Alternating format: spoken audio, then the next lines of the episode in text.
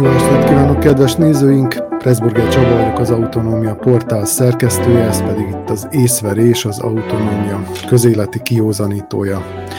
Ez a műsorunk most már teljes egészében az önök támogatásának köszönhetően létezik, ugyanis sajnos semmiféle kormányzati vagy nem kormányzati támogatással nem rendelkezünk, mindenféle pályázati pénzünk kimerült, úgyhogy azoknak a patronálóinknak köszönhetjük azt, hogy még létezünk, akik hajlandóak voltak az elmúlt hónapok során anyagilag is beszállni az észverés elkészítésébe. Ezúttal is köszönjük nekük, nekik, és arra kérem önöket, akik még ezt nem tették meg, és megtehetnék, hogy támogassák az észverés csapatát, ugyanis ez a műsor csak akkor létezhet, hogyha önök is mellettünk állnak. Ezt kétféle módon tudják megtenni a jövőben a Patreon oldalunkon, illetve PayPal-es átutalással közvetlenül a PayPal számlára. Ezúttal is akkor köszönjük még egyszer azoknak, akik eddig támogattak bennünket, és reméljük, hogy sikerülni fog még támogatókat találni. Így ugyanis egyelőre két hetente tudunk jelentkezni az észveréssel, de ahogy ígértük, most februártól az új évadban végig nyomjuk egészen júniusig a, a hónapokat, úgyhogy remélem, hogy sok érdekes témát föl tudunk addig dolgozni. Az első téma, amivel foglalkozunk, lényegében számomra legalábbis nagyon logikusan következett, hogy mi is legyen, ugyanis a vajdasági magyar közbeszéd utóbbi mondjuk másfél hónapját Losonc Márk filozófus nyílt levelei határozták meg. Ezekben ő hm, meglehetősen súlyos kritikát fogalmazott meg a vajdasági magyar pártelittel kapcsolatban, szokatlan nyíltsággal szembesítve őket mindazzal, ami az ő személyes felelősségük is. Ugyanakkor viszont felkínálta egy széleskörű párbeszéd lehetőségét is a vajdasági magyarság legégetőbb ügyeinek megvitatására, és egy listát is közzétett azoknak a személyeknek a neveivel, akiket mindenképpen szeretne a párbeszédbe bevonni. Látszólag azoknak lett igazuk, akik a kezdeményezést szkeptikusan fogadták már a kezdet-kezdetén, hiszen a Vajdasági Magyar Szövetség semmilyen hivatalos vagy, vagy mondjuk félhivatalos formában nem reagált erre a mondjuk keringőre való felhívásra, mégis talán megmozdult valami, beszédtéma lett a párbeszéd szükségessége, illetve szükségtelensége, az alternatív fórumok kialakításának módszere, lehetősége, a változások folyamatának megindítása, akár a kettős szorításban leledző, az Orbán és a Vucicsi autokráciának is gazsuláló VMS kihagyásával.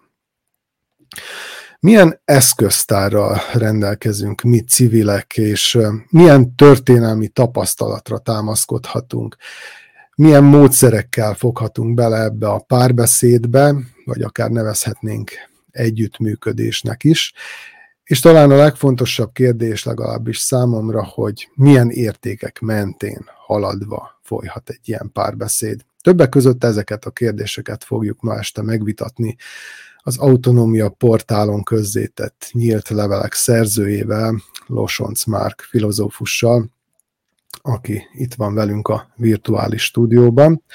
Szervusz, Márk! Jó estét, köszönöm a meghívást! Ha megengeded, akkor egy picit személyesre venném a figurát, ugyanis te korábban rendszeres vendége voltál az, és, észverésnek. Aztán én visszanéztem, hogy most pontos adattal tudjak szolgálni. 2021. szeptemberében voltál utoljára itt, és azóta bár többször meghívtalak, de hát igazság szerint kikosaraztál, kedvesen, de kikosaraztál. Mi volt az oka annak, hogy lényegében nem csak az észverést kerültet, hanem úgy egyáltalán a, a nyilvánosságot, illetve a, a közügyekről nem igazán nyilvánultál meg? Ö, egyszerűen azt tudom mondani erre, hogy egy személyes útkeresésnek a részese voltam, és úgy gondoltam, hogy eljött a több és a magamban nézés ideje, és igazából az is lehetséges, hogy effektívebb néha megnyilvánulni, de akkor erőteljesebben és élesebben, mint nagyon sokszor, de kevésbé sokat mondóan. Uh-huh. Hát akkor tekinthetjük ezt egy ilyen erőteljes megnyilvánulásnak, azt gondolom, ezeket a nyílt leveleket, amelyeket közzétettél a az első levél az ugye két politikushoz szólt személyesen, Pásztor Bálint és Vicsek Anna Mária parlamenti képviselőkhöz. Tudtommal válasz nem érkezett ezekre a megkeresésekre, mint ahogy a második leveled, amelyet a VMS-nek címeztél, arra sem igazán kaptál választ. Azt gondolom, hogy hogy nem vagy annyira naív, hogy azt hihetted, hogy, hogy, hogy ez megindít a VMS-ben valamiféle változást, vagy, vagy párbeszédre való nyitottságot, és mondjuk egy elnökségi közlemény formájában azt mondják, hogy tisztelt Losonc Márk határozzon meg a egy helyszínt és egy időpontot, és akkor ott a VMS elnöksége leül önnel, meg az ön által kijelölt 10-15 személlyel, hogy megvitassa a vajdasági magyarság sorskérdéseit. Bármilyen elképesztően hangzik, nekem is sok énem van, mint valószínűleg neked is, és van egy angyali gyermekén, amely talán egy-két pillanat erejéig komolyan vette ezt, de nyilván van bennem egy eh, könyörtelen realista, amely természetesen tudja, hogy a VMS az elmúlt 25 év során bebetonozta magát a vajdasági magyar közéletbe, sőt, mára abszolút dominanciával rendelkezik, tulajdonképpen nincs semmiféle kihívója a vajdasági magyar politikai erőtérben. Ez olyannyira abszurd, hogy most már ugye a Magyar Nemzeti Tanácsban sincs senki és semmi, amely fékezni vagy ellensúlyozhatná. Nincsenek tulajdonképpen számottevő, különösen alternatívát kínáló magyar pártok. Azt is mondhatjuk, hogy még csak az a helyzet sem állt fönn, hogy akár eh, szervnek, vagy általánosságban polgárinak nevezhető kihívói lennének. Ugye régebbi vetétársak voltak a, a a Szociáldemokrata Liga, vagy például a Demokrata Párt, és így tovább. Tulajdonképpen még ilyen erők se fenyegetik a VMS-t, akkor a, a dominanciája, ehhez még hozzávehetjük Orbán és Hucsik támogatását, hogy természetesen abszurd lett volna, hogyha valóban a VMS elfogadja azt, hogy egy közvetlenül demokratikusan működő testület formálódjék, amelyben gyakorlati egyenragúsága van a honpolgároknak, és és amelyen belül a VMS-eseknek a többi résztvevőt méltányosan kellene kezelnie. Tehát valóban van egy könyörtelen realizmus, amelynek keretében ezt mondhatjuk, hogy abszurd lett volna, hogyha erre sor kerül. Akkor viszont volt nyilvánvalóan egy második lépés a fejedben, tehát hogy ez nem fog létrejönni, de akkor már is készülhettél arra, hogy mi ennek az alternatívája. Hadd mondják néhány szót arról, hogy miről is szóltak voltak éppen a cikkeim. Lehet, hogy nem minden hallgató vagy néző tudja ezt, de egyébként is talán van értelme egy rövid áttekintésnek. Tehát az első cikkem az Pásztor Bálinthoz és Vicsek Anna Máriához szólt, és tulajdonképpen arról, arról beszéltem, hogy hogyan is kommunikálunk, vagy kommunikálnak egyesek a mai vajdasági magyar közéletben. A második cikk arról, arról szólt, hogy hogyan nézhet neki egy ideális párbeszéd, amelyek mindazok részt vesznek, legalábbis kezdetben azok, akik számottevően gondolkodtak, vagy tettek a vajdasági magyarságért mondjuk az elmúlt egy évtized során, és a harmadik cikkem pedig tartalmi vonatkozású volt, ott nem arról beszéltem, hogy formailag hogyan nézzen ki egy elvileg ideális párbeszéd, hanem hogy miről kellene tartalmilag párbeszédet folytatni. Mm, fölmerülhet a kérdés többekben is, hogy egyáltalán miért éppen most írtam, és miért éppen így, hiszen egyébként én azt hiszem 2015-ben írtam meg az első vajdasági magyar közéleti jellegű cikkemet, annak merre tartasz vajdasági magyar volt a címe, és már abban a cikkben is több pontban felsoroltam, hogy mit kifogásolok a Vajdasági Magyar Szövetség politikáját illetően. Amiért éppen most kerül sor erre a cikk sorozatra, az az, hogy arra lettem figyelmes, hogy egyfajta dehumanizáló, meghulcoló, dehonestáló beszédmód ütötte fel a fejét a vajdasági magyar közéletben, ugye olyan szavak hangzottak el öreg Annával kapcsolatban, mint hogy szégyen, amit csinál, vagy Bágyi Ribár Renátával kapcsolatban az, hogy hogyan lehetséges, hogy ilyen gyűlölettel nyilvánul meg magyarként egy magyar kérdésben. Én ezt a beszédmódot találtam elsősorban a cikksorozatom kiinduló pontjaként fölháborítónak. Az tény, hogy a Vajdasági Magyar Szövetség már hosszú évek óta, különösen az elmúlt tíz évben eltapos, az útszélére taszít, megaláz, zsarol, sarokba szorít embereket és bosszút áll rajtuk.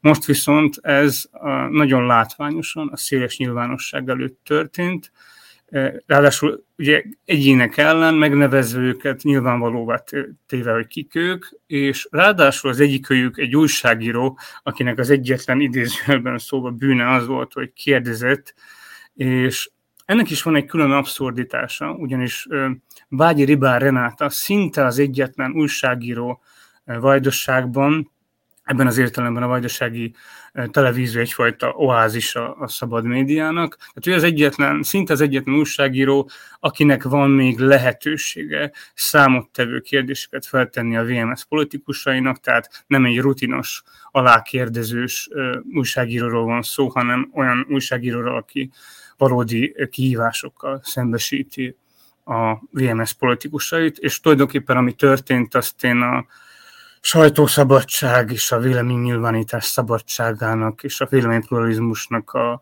a mm, hát megtaposásának tekintettem, um, és úgy gondoltam, hogy egy ilyen súlyos ügyben fel kell szólalni, hiszen egyébként, ha már a médiáról esett szó, tulajdonképpen egy-két szabad oázis leszámítva, mint a szabad magyar szó, vagy mondjuk az észverés, nem lehet eleve igazán szabadon beszélni a közösségi dolgainkról, de arra még kevesebb lehetőség van, hogy egy újságíró szabadon kérdezzen a VMS politikusaitól, és ez egyébként nem csak most fordult elő, Pásztor István egyszer már abban azzal támadta, azt hiszem a fókuszban adásában Bágyi Ribár Renátát, hogy mennyire elfogadhatatlan, hogy a magyar mozgalom tagja is fellépnek a műsorában, ami szintén elképesztő, mert gyakorlatilag a, azt vitatta a Pásztor István, hogy az ellenzék szóhoz juthat a nyilvánosságban, ami nyilván minden demokratikus eh, nyilvános térnek az alapvető működési elve kellene, hogy legyen.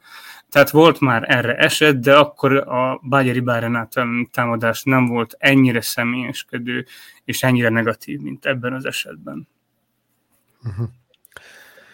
Hogyha uh, jól értem, akkor uh, úgy érezted, hogy épp ez az a pillanat, amikor egy, egy ilyen párbeszéd keretén belül hát úgymond meg kell állítani a VMS. Tehát, hogy eddig és ne tovább, itt most már a dehumanizációig eljutottunk, és hát ezen változtatni kell, és ezért kezdeményezted ezt a párbeszédet.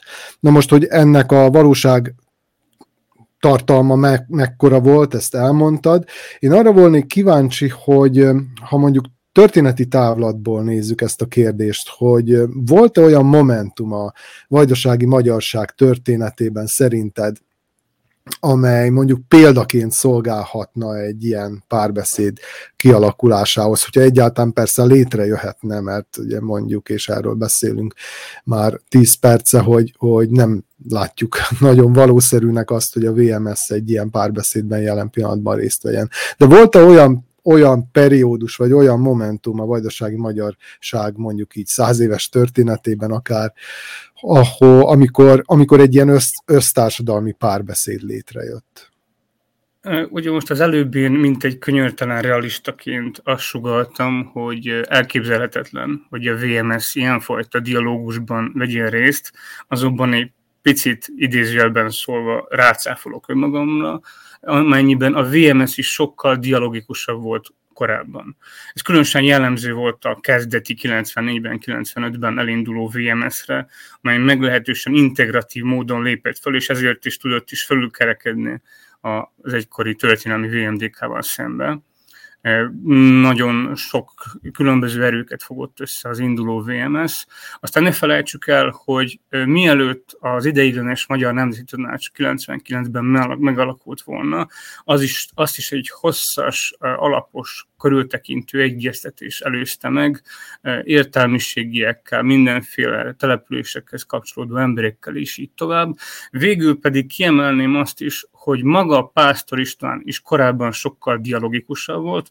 Jusson eszünkbe, hogy 2008-ban amikor elindult a választásokon, akkor hányfajta erő vonult föl mellette őszintén, és volt egyfajta tartalmi konszenzust azt illetően, hogy milyen közös programmal kell föllépni, és azt is elmondhatjuk, hogy voltak olyan korszakai a pásztorféle VMS-nek, amikor az értelmiséget még nem idegenítette el magától, amikor még rendszeresen leült velük beszélgetni. Tehát még a VMS-re is igaz az, hogy voltak dialogikusabb korszakai, ha viszont egy szélesebb távlatban gondoljuk vissza gondolunk vissza a vajdasági magyarság történelmére, azt mondanám, hogy az 1920-as évek, amikor elkezdődött formálódni a voltak éppeni vajdasági magyar politizálás, illetve a 90-es évek eleje, amikor szintén egyfajta kibontakozásról beszélhetünk, sokkal, de sokkal dialogikusabb volt a közösség, és jellemzően ezzel összhangban sokkal kreatívabb, ötlettelébb is, mint manapság. Ugye mondok egyetlen nyilvánvaló példát, 90-es évek elején találták ki az úgynevezett három pilléres autonómia modelljét. Utólag nézve okoskodhatunk, hogy ez a három pilléres modell, ez pontosan mennyiben volt reális, mennyire volt észszerű, de az biztos, hogy sokkal kreatívabb volt, mint amit a vajdasági magyarság az elmúlt elmúlt tíz évben el tudott gondolni az intézményekre vonatkozó képzeletet illetően. Uh-huh. Említetted ezt a 2000-es évek, 2000-es évek első évtizedében, annak is a vége felé azt az értelmiségi párbeszédet, amelyet Pásztor István kezdeményezett, de gondolhatunk például a 2010-es évek közepére, amikor az MNT keretein belül létrejöttek valamiféle szakmai bizottságok, amelyek egyikének, ha jól tudom, te is tagja voltál, és amelyeket szintén Pásztor István kezdeményezett, vagy ő is hívott össze, annak ellenére, hogy mondom, formálisan ezek a, a Magyar Nemzeti Tanácsnak voltak a mm, informális, félinformális testületei. Mennyire tűnt ez akkor őszinte vállalkozásnak? Egyáltalán milyen kifutása volt ezeknek a, ezeknek a szakmai bizottságok munkájának? A civil konzultatív testületek elben egy jó ötlet lehettek volna. Valóban én meghívást kaptam az egyik, az egyik ilyen konzultatív testületbe, talán éppen civilnek is nevezték, és ez elvileg lehetőséget adhatott volna az együtt gondolkodás kereteinek megteremtésére, a közösség felrázására. Sajnos azt tudom mondani, hogy egyetlen ilyen eseményre kaptam ténylegesen meghívást, akkor nem tudtam elmondani, elmenni, és egyébként azt hiszem egy-két húsvéti vagy karácsonyi köszöntőt kaptam egy közös levelezésben, és nagyjából ennyiről tudok beszámolni. Természetesen voltak sokan, akik rögtön kétkedéssel fogaszták az egész kezdeményezést, nekik lett alapvetően igazuk. Én egy tettetett vagy valós jó indulattal megpróbáltam volna ebben részt venni, sajnos nem sikerült. És szerinted ez megfelelő módja lett volna egy fajta párbeszédnek? Vagy egyáltalán az lett volna a szándéka ezeknek a konzultatív testületeknek, hogy ott valódi párbeszéd folyjon? A szándékot én nyilván nem rekonstruálhatom, én is csak egy honpolgár vagyok a többi közül. Azt viszont elmondhatom, hogy azt gondolom, hogy a közösségi párbeszédnek önértéke van. Mert abban a közösségben, ahol párbeszéd folyik, ott például a hatalommal rendelkezők arra vannak kényszerítve, hogy beszámoljanak a tevékenységükről, hogy esetleg kínos kihívást jelentő kérdésekre választ kelljen adniuk lehetőleg folyamatosan. Ott lehet véleményt cserélni, lehet megvitázni alapvető, lényegi fontosságú, sorsdöntő kérdésekről, és így tovább. Tehát azt gondolom, hogy ez a közösség, amelyben nincs valódi dialógus, az bizony egy zsákutcában halad előre, és sehova nem fog eljutni És ennyiben azt is mondanám általánosságban véve, hogy ami számunkra nem VMS-esek számára, és különösen nem a VMS-es elithez tartozók számára marad, mint egyfajta alternatív út, az az, hogy lehetőleg minden szinten serkentsük a párbeszédet, még hogyha ez, ez összközösségi szintén nem is valósulhat meg. Ezért tartom én nagyon fontosnak a szabad médiákat és a segítésüket is, és itt gondolok akár az észferésre is, de akár a minap elsősorban a Gyurkovics virágnak köszönhetően meg, megindult átlátszóra.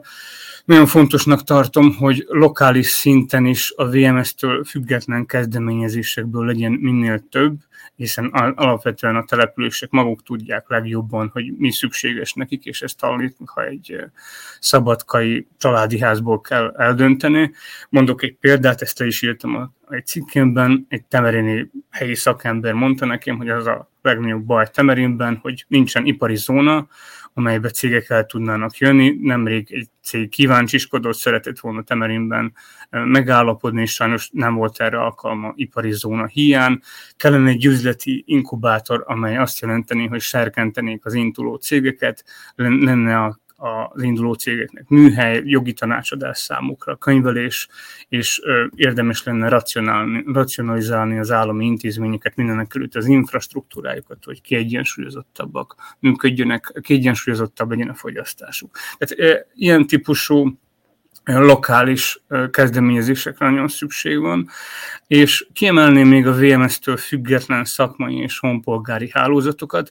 Én különösen az ökológia telén látok, veszek észre izgalmas kezdeményezéseket, Temerint követem valamennyire, Zentáról tudok, Nagybecskerekről, Zrenyaninról tudok, ezek horizontálisan kezdenek összekapcsolódni, ami nagyon jó, mert Vajdaságra egyfajta ökológiai tragédia várhat az előttünk álló évtizedekben, különösen, hogyha nem készülünk föl rá, és sajnos, hogyha az autoritárius, autoritárius politikán kívül más eszköz nem lesz a kezünkben, akkor kérdés, hogy mennyiben lehetséges valós hiteles közösségi választ adni ezekre a kihívásokra.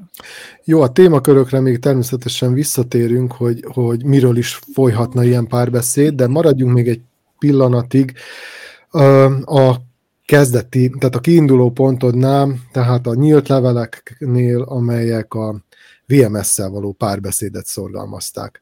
Nagyon sokan már akkor úgy reagáltak erre a kezdeményezésre, nem VMS oldalról, hogy hát ezekkel párbeszédet folytatni, akikkel ugye reálisan is lehetetlen, úgyse fognak szóba állni velünk, de ennél még talán nyomósabb érv arra, hogy ne álljunk velük mi se párbeszédbe, hiszen ők azok, akik leépítették a médiát, ők azok, akik leépítettek a kultúrát, akik egyáltalán beszűkítették a, a, a, a, a politikai cselekvésnek a tereit.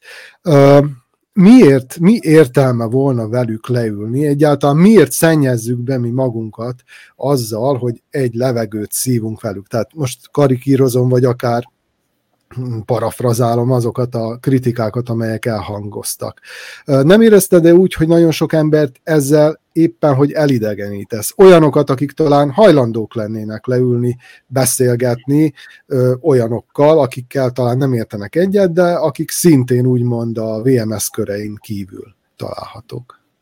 Valóban kaptam egy-két ilyen jellegű levelet emberektől, akik megköszönték, hogy a listára raktam őket, ugyanakkor tiltakoztak, hogy ők bizony nem lennének hajlandóak ilyen körülmények között párbeszédet folytatni, mármint ezekkel az emberekkel. Én azt gondolom, hogy ez egy nagyon bonyolult kérdés, mert hogy mégiscsak van egy olyan, olyan társadalmi jelenség, amit úgy, amit úgy nevezünk, hogy legitimitás, és azt nehéz lenne elvitatni, hogy a VMS vezetőinek egyfajta legitimitása szavazatokon alapuló legitimitása az van.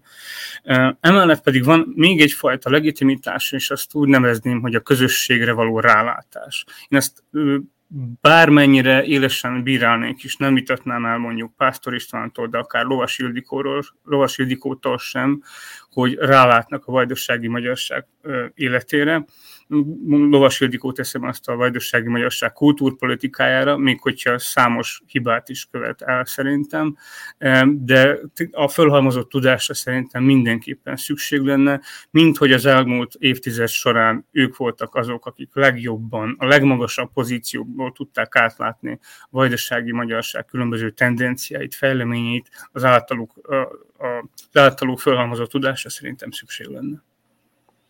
Oké, okay, de arra nem válaszoltál, hogy mondjuk például azok, akiket ezzel a tetteddel, vagy ezzel az aktussal, hogy, hogy a VMS-szel kívánsz párbeszédet folytatni, ö, szintén megszólítottál, nem idegenítetted el őket tartósan attól, hogy most esetleg egy, egy más formában mégis részt vegyenek egy ilyen párbeszédben. Mennyire tartanak hiteles figurának ezek után? Mármint engemet? Igen. Tehát i- ilyen értelemben voltak-e visszajelzések számodra? Nem, meg, megint meg tudom ismételni, amit az előbb mondtam, hogy voltak, hogy élesen kifejezték, hogy Pásztor Istvánnal és Lovas Ildikóval nem hajlandók semmilyen szín alatt együttműködni. De ha de... nincsenek ott, akkor, akkor igen. igen. Akkor, akkor igen. beszélgetnek, értem. Igen, csak a, akkor is itt van egy VMS, amely meglehetősen nagy számú szavazatot azért még mindig kap, még, vagy, még bizonyos fajta legitimitás van, tehát nem lehet úgy viselkedni, mint hogyha ez nem létezne egyáltalán. Ez, ez világos, csak ugye, hogyha párbeszédet akarunk, és van egy nagy legitimitású szereplő, amelyik viszont nem akar, akkor mi a teendő? Nélküle? Megpróbálkozni valamivel? Alternatív valóságot kialakítani, vagy, vagy tényleg nem adni föl a harcot, és, és újra és újra kérlelni őket, könyörögni szinte, hogy álljanak velünk szóba? Egyrészt mondjuk újságíróként nyomást gyakorolni szerény eszközökkel, de lehet. Ez lehet, hogy azt fogja jelenteni, mint mondjuk mondok egy példát, mint Orbán Viktor és a Telex esete. Ugye a Telex próbálkozik interjút készíteni Orbán Viktorral, és folyton elutasításra talál, de nyomást gyakorolni meg lehet próbálni. Amiről te beszélsz, a párhuzamosság kialakítása, az nyilván létezik, mint intézményes, vagy kvázi intézményes gyakorlat, árnyék kormányoknak hívják például az ilyeneket. Nem hiszem, hogy erre szükség lenne. Először is a vajdasági magyarság hatásköre nem olyan, hogy erre szükség lenne. A mi legfontosabb kérdéseink, vagy területeink a kultúrához tartoznak, tulajdonképpen azok a, azok a területek, amelyek az MNT hatáskörébe tartoznak, tehát oktatás, média, nyelv és így tovább. Ezekkel kapcsolatban viszont lehet, hogy érdemes lenne olyan közösségi fórumokat kezdeményezni, amelyek valós alternatívákat kínálnának föl, de emellett megint hangsúlyoznám, hogy nagyon fontosnak tartom a szakmai és a honpolgári hálózatokat. Uh-huh. Beszéljünk egy picit erről a listáról, amely a VMS-nek küldött nyílt leveletben megjelent. Itt több tucat ö, személy említődik. Még a lista elején írott, hogy ezeknek az engedélyét nem kérted ki, illetve nem konzultáltál velük, hogy egyáltalán hajlandók-e, akarnak-e felkerülni erre a listára.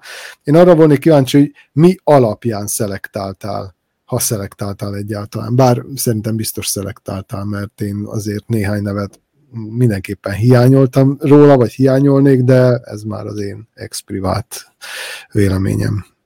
Hát én hangsúlyoztam a listát megelőző bekezdésben, hogy a szempontrendszerem fölötti szubjektív, és nyilvánvalóan vannak emberek, akik valamiért nem kerültek be a látókörömbe. Én azt tartottam szem előtt, hogy kinek van olyan, olyan szellemi vagy közösségi teljesítménye, amelynek nyomán érdemes lenne bekerülni a testületbe, és amikor szellemi és közösségi teljesítményről beszélünk, akkor kifejezetten a vajdasági magyarság egészére nézve pozitív hozadékot jelentő teljesítményre gondolok. Uh-huh. Ö, és úgy gondolod, hogy mindazok, akik ilyesmivel rendelkeznek, azokat te ráírtad a listára? Nem, most mondtam, hogy a szempontrendszerem szubjektív jellegű, tehát én kezdetnek ajánlottam egy listát, amely kiinduló pontként szolgálhatott volna elvben, de nyilván itt egy elvi síkról beszélünk. Tehát itt ez már föltételes mód, illetve múlt idő, tehát nem kezdesz ezzel a listával valamit? Arra volnék kíváncsi, hogy mint hogyha a legutolsó cikked, amely már annak tudatában született, hogy hát nem lesz a VMS-szel semmiféle párbeszéd, úgy végződött, hogy majd idézem, és akkor talán ez lesz a legbiztosabb. Mivel úgy tűnik a VMS képtelen nem tud megváltozni, ezért valami mást, valami újat kezdeményezett sokad magammal, egy párhuzamos alternatív közösséget a fentebb leírtakkal összhangban. Na most erre a közösségre volnék kíváncsi, méghozzá valamiféle konkrétumokra, hogy ez hogy néz ki, hogyan szerveződik, hogyan szerveződhet, ha még nem kezdődött a, a szervezése. Tehát, hogy egyáltalán milyen formát ölthet egy ilyen közösség. Én egyelőre lokális szintben gondolkodom, tehát nem a vajdasági magyarság egészére terjed neki ez, amit többet magammal kezdeményeztem bár elképzelhetőnek tartanék elvileg olyat is, csak az sokkal nehezebben lenne megvalósítható. Olyan eseményekben gondolkodunk, amelyek az mondhatom úgy, hogy az élet totalitását átfognák, tehát a természethez való viszonyunkat, a közösségi lét mindenféle dimenzióit, a lelki életünket, spiritualitást ilyen vagy olyan módon, és különböző kulturális tevékenységeket, és azt remélem, hogyha ilyen rendezvényekre, eseményekre sor kerül, akkor talán megteremtődnek a közösségi együtt gondolkodás feltétele is. Uh-huh.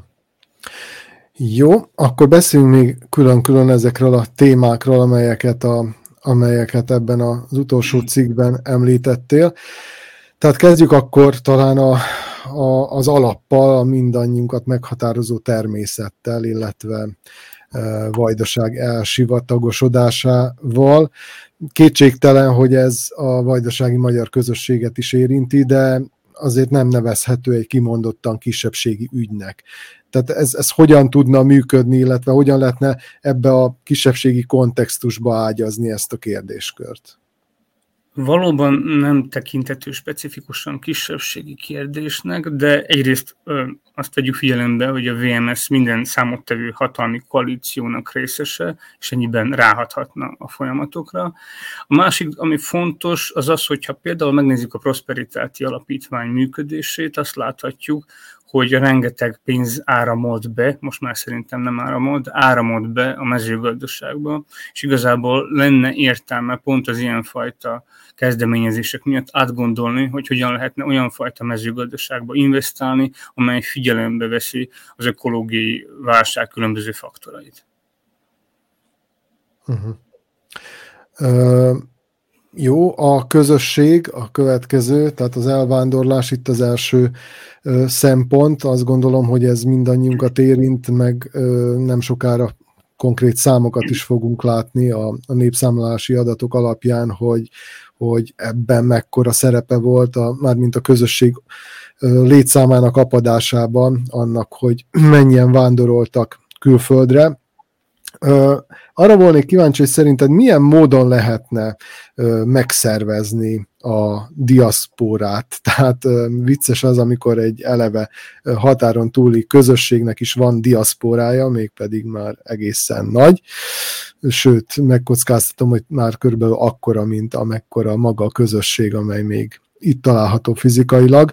Hogyan lehetne ezeket a kapcsokat föntartani, megőrizni? Itt az utolsó adásunk vendége volt Dévavári Zoltán történész, aki mm, kutatások alapján állította azt, hogy ez igazából illúzió, hogy ezeket a kapcsolatokat fönn lehet tartani. Ez működhet egy tíz évig maximum, de utána egyszerűen annyira erős impulzusok érik a külföldre szakadt személyeket, hogy, hogy egyre, egyre másra megszakadnak ezek a ö, kapcsolatok, amelyek, amelyek valamilyen módon a szülőföldhöz kötik őket.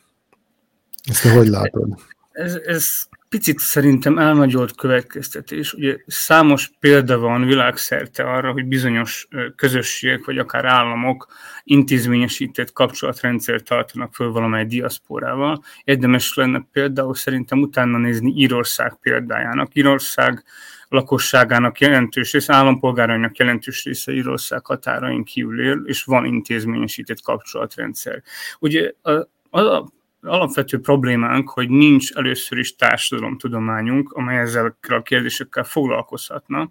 Ha lenne, akkor talán tudnánk azt is, hogy pontosan mennyien vagyunk, nem az elvileg igaznak sugalt népszámlálási adatok szerint, hanem a valóságban egyrészt, és ezek a társadalomkutatók foglalkozhatnának azzal is, hogy a diaszpóra helyzet egészen pontosan milyen. Azt elbeszélések, plegykák alapján tudhatjuk, hogy vannak például olyan németországi települések, amelyek csupa temeriniből vagy csupa becsei származású emberből eh, állnak össze. Tehát igazából az nem igaz tudtommal, hogy a diaszporába kikerülve az illető izolálódik, és mindinkább distanciát teremt az egykori közösségéhez képest, hanem tulajdonképpen egyfajta új miniatűr módon leképezi a vajdasági létét ott a diaszpóra léten belül. Tehát érdemes lenne ezeket föltérképezni, és átgondolni, hogy mit lehetne ezzel kezdeni, ugyanis, hogyha valóban vannak ilyen közösségek, megint mondom, valós tudomány nélkül nagyon nehéz az ilyesmit föl, fölmérni, de hogyha föl tudnánk, akkor ezzel esetleg tudnánk valamit kezdeni. Mondanék még egy dolgot az elvándorlókkal kapcsolatban, mert, mert nem mindig egészen távoli elvándorlókról van szó, hanem például olyan emberekkel, akik beleuntak abba, hogy nagyon nehéz ingázniuk Észak-Bácska és mondjuk Dél-Magyarország között, és ezért települnek át Magyarországra, pedig hogyha ez valamiképpen egyfajta regionális együttműködés keretén belül meg lenne könnyítve, tehát például ha számukra jelentősen meg lenne könnyítve a határátlépés is így tovább, akkor lehet, hogy kevésbé döntenének az, inga, a, kevésbé döntenének az áttelepülés mellett, hanem kitartanának az ingázás stratégiája mellett. Ez is egy példa a diaszpóra meglehetősen bonyolult és tág kérdésével kapcsolatban. Igen, de hát ez, ez nem egy ö, vajdasági magyar ö, döntési lehetőség, tehát itt nyilván a ezt kezdeményezni? vajdasági magyar közösség nehezen tudna arról dönteni, hogy például a Schengeni határ könnyebben átjárható legyen. Kezdeményezhetné és kérhetné. Foglalkozhatná ezzel. Hmm, de hát kitől lehet ezt kérni? Brüsszeltől? Először is a VMS-esek jelen vannak Brüsszelben is. Az a kérdés, hogy mit csinálnak ott, ezt a kérdést is jó lenne föltenni, ha nem sokára. Jó, ezt is föltesszük, de most előbb a kultúrával foglalkozzunk, ugyanis ez is egy olyan témakör, amelyet itt egészen konkrétan megneveztél a, az utolsó írásodban. Arról írtál, hogy botrány, hogy a vajdasági magyar irodalmi kultúrát mindmáig szenzációs szerzők képviselik, és, és ennek ellenére egy kívülről ránk oktrojált lap az előretolt helyőrség uralja le a vajdasági magyar kultúrát. Milyen lehetőségei vannak itt a, a független kulturális tereknek egyáltalán, amikor, amikor van egy olyan médiumunk, konkrétan az előretolt helyőrség, vagy akár a VM4K, amelynél ott az összes pénz, paripa, fegyver, és azon kívül pedig az összes létező fórum az csak tengődik. Hát olyan válaszokat vársz tőlem, amelyekkel nem rendelkezhetem. Nyilván a szabad kezdeményezésekre való jog továbbra is fennáll, de nagyon nehéz ilyen gerilla harcot folytatni ekkora dominanciával szemben, ugyanis nem csak arról van szó, hogy a helyőrség egy reprezentatív helyen jelenik meg, nevezetesen a egyetlen napilapunkban, a Magyar Szóban, hanem hogy akkora honoráriumokat is juttat a szerzőknek, amelyekkel nagyon nehéz versenyezni, illetve olyan öntudatos gerilla létet feltételez, amelyre kevés ember hajlandó, különösen ilyen nyomorúságos körülmények között. És akkor talán a, a legmegosztóbb és egyúttal a legérdekesebb a témakör, amit, amit írtál ebben a szövegedben, ez a pszichospiritualitás. Mhm. Itt egy elég erős mondattal kezdesz, a közösségnek biztosítania kellene mindenki számára legalább a havi egy pszichoterápiát. Ezt hogyan képzeled el? Igen, ez nyilvánvalóan egy nagyon, nagyon progresszív javaslat, amely progresszívebb még a nyugati gyakorlathoz képest is. Ennek tudatában vagyok. Hadd meséljek el egy történetet. Nem régiben Budapesten jártam, és arra lettem figyelmes a Libri könyvesboltban, hogy a legeladott leghallgatottabb, leg, legsikeresebb könyvek, azok mind pszichikai témájuk, pszichológiai témájuk, Máté Gábor és orvos Tóth Noémi könyvei. Ez azt jelenti, hogy a magyar társadalom fölismerte azt, amely egyébként nagyon jó tudató a pszichológiai statisztikákból, hogy súlyos lelki problémákkal küzd, ezt akkor tudhatjuk meg, ha utána nézünk, hogy hány alkoholista van Magyarországon, vagy hogy milyen az öngyilkosok aránya. Tehát az nagyon jó, hogy a magyar társadalom fölfedezte a pszichoedukációnak a fontosságát. Kiemelném azt, hogy a vajdasági magyar társadalom vagy közösség talán még a Magyarországinál is rosszabb helyzetben van, hiszen túl vagyunk sok mindenen, politikai fordulatokon, egy háborús 90-es éveken, az elvándorlás is egyfajta rossz közérzetet okoz a közösségben, a folytogató politikai atmoszféra is, és sorolhatnám még a lelki bajainkat, tehát tulajdonképpen a pszichoedukációra nekünk még nagyobb szükségünk van, mint a magyar társadalomnak. Lehet, hogy ez is utopisztikusan hangzik, de én nagyon öntudatosan szerettem volna leírni ennyire progresszívnek tűnő mondatokat is. Ez, ez oké, okay, csak hogyan lehet ezt kivitelezni a gyakorlatban? Tehát ki fizeti, ki tartja, van-e ennyi mm, pszichológusunk, vagy, vagy nem is tudom, tehát aki ezeket a terápiákat lefolytatná? Ezért én nem aggódnék, ugyanis ha megnézzük a VM4K költségvetését, azt látjuk, hogy ez hatalmas. Az a kérdés, hogy a pénzt mire költik, és hogy jó dolgokra költik el. Vannak bizonyos pszichoterapeutáink, nincs belőlük elég, elég, sajnos többnyire be is vannak táblázva, nagyon nehéz hozzájuk bekerülni. Most mindenek előtt a magyar pszichoterapeutákra gondolok, de igen, szerintem sokat jelentene a közösség számára, ha intézményesítve, szisztematizálva lenne az, hogy egyfajta pszichoedukatív jellegű tudás eljusson a vajdasági magyarokhoz. Uh-huh. Uh, még két kérdést, kérdést kört szeretnék érinteni. Az egyik az arra vonatkozik, hogy mennyire mennyire ö, lehet egyáltalán a vajdasági magyar közösséget belülről úgymond megreformálni, vagy ö, olyan dolgokat számon kérni rajta, amelyeket a többségi társadalmon, illetve az anyanemzeten kellene elsősorban számon kérni, illetve hogyha ott látnánk valamiféle változást, akkor változhatna nálunk is valami. Azaz, a nagy totálon belül ebben a mi vajdasági magyar közösségünkön belül lehetséges-e változás anélkül, hogy akár a szerbiai, akár a magyarországi társadalomban bármiféle változás történne? Én természetesen egy pillanatban sem voltam annyira naív, hogy azt feltételezem, hogy a Vajdasági Magyar Szövetség nyilván nem az én kezdeményezésemre, de a közeljövőben akármilyen oknál fogva csak úgy kiugorjon a haladók és a Fidesz által képzett szövetségi tengélyből. Nyilvánvalóan nem, de azt talán megtehetné, hogy a tengétől függetlenül, viszonylag függetlenül azzal párhuzamosan egy önálló útkeresésbe belefog, amelynek keretében a vajdasági magyarság belső potenciáljaira építene, és megpróbálnak kreatív válaszokat találni, az én elképzeléseim szerint bottom-up módon, vagyis alulról szerveződően, azt hiszem, hogy tulajdonképpen a VMS-nek is be kellene látnia, hogy egy apátiától szenvedő közösség nem tud másként aktívá válni, mintha tautologikusan szólva valóban aktívá válik, és azt gondolom, hogy a közösségi részvétel serkenteni kéne,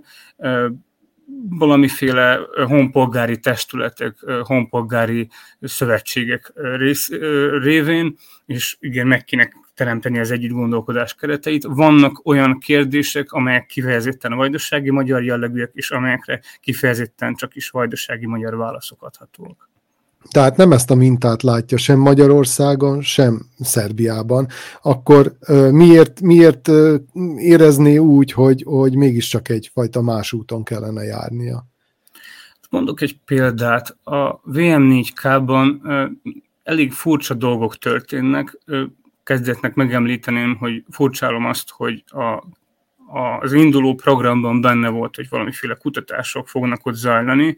Én ilyen kutatásokról például nem tudok, tehát már ez eleve furcsálható. De amit én különösnek találtam a VM4K tevékenységében, az az, hogy meginvitált hozzánk olyan magyarországi szereplőket, véleményalkotókat, akik meglehetősen ideológikusan állnak hozzá a dolgokhoz, egy meglehetősen zárt, etnicizált, kifejezetten jobboldali diskurzust követve, és azt gondolom, hogy nem lenne feladata egyetlen kulturális szervezetnek, hogy ilyenfajta véleményformálókat importáljon ide, és azt hiszem az egyik cikkemben hivatkoztam is egy szociológiai kutatásra, amelyben arról volt szó, hogy a vajdasági magyarok egyébként az a magyar közösség a Kárpát-medencében, amely a legszabadabban gondolkodik az alapvető létkérdésekről, és itt látok egyfajta ellentmondást vagy feszültséget, hogy bizonyos ideologikus szereplőket importálnak ide, másrészt ahhoz képest, hogy a vajdasági magyarság maga hogyan gondolkodik. Gondolod, hogy ez még mindig aktuális megállapítás, vagy ez a progresszív gondolkodás föltételezése nem inkább csak egy múltba révedés, és valamikor még talán a 70-es, 80-as években megállt a helyét, de ez a kutatás, ez azt hiszem, hogy 2017-ben történt, hogyha jól emlékszem, tehát uh-huh. viszonylag frissnek tekintető, de abban igazad van, hogy sajnos az ideológiai ráhatás akkora a vajdasági magyarok, magyarokra is, hogy nyilvánvalóan elkezdett egyfajta irány belindulni a közösségi gondolkodás sajnos. Uh-huh. És hogyha már itt az iránynál tartunk, és én ezt a fölvezetőmben is az egyik legfontosabb kérdésnek neveztem, hogy ha egy ilyen párbeszéd létrejönne, akár a legitimitással rendelkező VMS-szel, akár nélküle, milyen értékek mentén lehetne ezt a vajdasági magyar közösségen belül lefolytatni? Hát azt többször is kiemeltem, hogy a párbeszédet én egyfajta önértéknek tekintem, és nem hiszem, hogy normális közösség politikai vagy kulturális közössége nélkül létezhetne. Emellett nyilván további értékeket lehetne felsorakoztatni, ha mondjuk a közösség dimenziójáról van szó, akkor nyilvánvalóan nagyon fontos, hogy a mindenkori hatalommal szemben legyen fék és ellensúly, és ennek minimális alapfeltétele az, hogy legyenek médiák, amelyek fontos kérdéseket tesznek föl a vezető politikusoknak. Most kitérhetnék a természetre, szerintem ezt nem érdemes részletezni, hiszen mondtuk, hogy ez csak részben vajdasági magyar vonatkozású, és hát a kultúrát illetően kiemelném azt, hogy elsősorban azokba az intézményekbe és szervezetekbe kellene beruházni, és azokban kéne gondolkodni, amelyek már régóta szervesen léteznek a vajdasági magyarságban. Kiemelném például a híd folyóiratot, de mondhatnám azt is, hogy nagyon sajnálatos, hogy a létünk folyóirat különösebb visszhang nélkül megszűnt, pedig az lett volna a tere a társadalomtudományi kutatások publikálásának. Uh-huh annyira magától értetődően mondtad te is, és valószínűleg mindenki bólogatott, hogy, hogy a párbeszéd egy önértékkel rendelkező ö, fenomén, de mégis hogyha meg kellene indokolnod, hogy miért fontos, hiszen azt látjuk, hogy nagyon jó megvan a jelenlegi hatalom a párbeszéd nélkül is, számára ez nem fontos, akkor, akkor mivel indokolnád akár a hatalom számára azt, hogy miért is annyira fontos az, hogy szobáljunk, szobáljanak egymással az emberek? Hogyha szobálunk egymással, akkor általában ö, több ötlet szokott fölmerülni. Hogyha már kitértünk az előbb a psziché dimenziójára, akkor hagy, hoz, hagy hozzak innen egy példát. A kutatások azt mutatták ki, hogy az egyéni terápia pontosan ugyanannyira hatékony, mint a közösségben zajló csoportos terápia, sőt, olykor a csoportos terápia még inspirálóbb lehet, hiszen a különböző résztvevőknek mindenféle véleményeik tűnnek fel a beszélgetés közben, e, egymást emlékeztetik dolgokra, eszükbe jutnak egymásnak köszönhetően különböző dolgok, tehát a, a, a racionalitás az elsősorban a modernitás óta, különösen, de tulajdonképpen az antik polisz óta kommunikatív racionalitás, az a, az az ész, az a diskurzus, amely magányosan, izoláltan zajlik, az soha nem lehet eléggé kreatív, akkor mondtakozhatok igazán, hogyha a mások létezését konfrontálódva, azt figyelembe véve, azt tiszteletbe tartva, azt méltányolva eh, bontakozik ki. És hogyha már ilyen személyesen kezdtem ezt a beszélgetést, akkor szintén egy ilyen személyes kérdéssel ö, zárnám. Te hmm. konkrétan most milyen lépéseket teszel, miután megírtad ezt az utolsó cikkedet, és abban sejtetted, hogy létre kell jönnie alternatív folyamatoknak. te ebben hogyan látod magad, hol látod magad, egyáltalán hogyan kívánsz részt venni benne? Én nem szeretnék túl fontos szerepet betölteni abban az értelemben, hogy nem szeretnék semmiféle hierarchiának, semmiféle csúcsán jelen lenni, legfeljebb koordinálni szeretnék és inspirálni bizonyos elindult folyamatokat. Aj, de diplomatikusan fogalmaztál, és semmit mondóan, de reméljük hogy, reméljük, hogy azért majd látjuk ennek a folyamányát. Köszönöm szépen, hogy itt voltál, és mindezt elmondtad nekünk. Önöknek is köszönöm a figyelmet, ez volt az észverés 84. adása. Ezt a műsorunkat visszanézhetik a YouTube-on, illetve a Facebookon több helyen, és most nem fogom felsorolni, mert egy kicsit technikailag ez bonyolult, de minden esetre megismételjük a műsort szerdán a Szabad Magyar Szó, illetve a második nyilvánosság oldalán, ahol most nem sikerült sugároznunk, de ennek ellenére több mint 40-en nézték élőben a műsorunkat. Köszönjük nekik, és aki viszont hallgatni szeretne bennünket inkább, és nézni annyira nem, vagy nincs ideje, akkor ezt megteheti úgy szintén a, az Autonomia Portál podcast csatornáján, ahol az észverést szintén minden egyes adását közzétesszük már szerdán. És még egyszer elmondanám, hogy ez a műsorunk az önök támogatásának köszönhetően létezik, és csak úgy tudunk a továbbiakban is műsorokat készíteni, amennyiben nézőink, hallgatóink anyagilag is támogatnak bennünket, ezért arra kérjük Önöket, amennyiben megtehetik, akkor a Patreon oldalunkon keresztül kisebb, de rendszeres támogatásokat ajánljanak fel a műsor készítői számára. Ezt a műsorunkat két hét múlva láthatják újra, mármint az észverés következő epizódját, akkor új témákkal, új vendégekkel várom Önöket. Addig is minden jót a viszontlátású viszonthallásra. Thank you.